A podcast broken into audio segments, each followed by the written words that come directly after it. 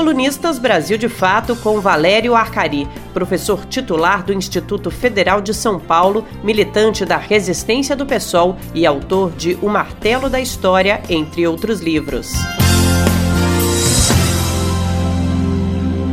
O eixo do programa de agitação da esquerda deve ser fora Bolsonaro para salvar vidas e defender empregos, porque se abriu uma conjuntura em que é possível lutar para tentar deslocar o neofascista da presidência.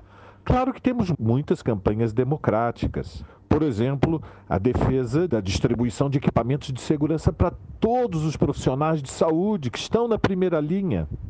Ou a centralização das vagas das UTIs da rede privada pelo Ministério da Saúde ou a denúncia da intervenção do Ministério da Educação para impor reitores em institutos federais.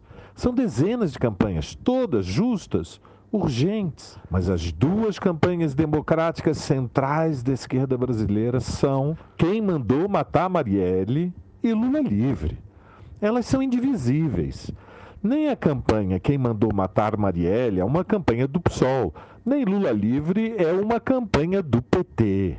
Quando o PSOL defende Lula livre, não se diminui, ao contrário, se agiganta. Quando o PT defende a campanha Quem Mandou Matar Marielle, também. Mas Lula solto não é Lula livre. A saída de Lula da prisão em Curitiba foi uma vitória democrática, mas parcial. Lula não saiu, infelizmente, porque a força social e política da campanha pela sua liberdade conquistou tal dimensão que não restou ao julgamento no Supremo outro caminho. A decisão sobre a prisão após julgamento em segunda instância, mas antes do trânsito em julgado, foi sempre um tema polêmico na classe dominante dividia seriamente a superestrutura jurídica, fraturada entre a ala lavajatista e a chamada ala garantista.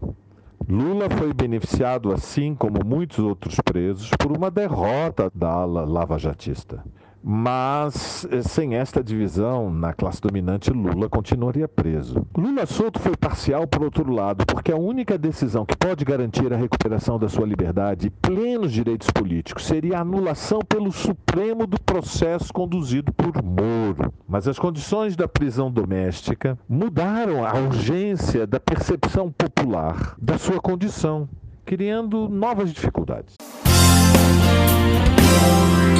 Colunistas Brasil de Fato com Valério Arcari, professor titular do Instituto Federal de São Paulo, militante da resistência do PSOL e autor de O Martelo da História, entre outros livros.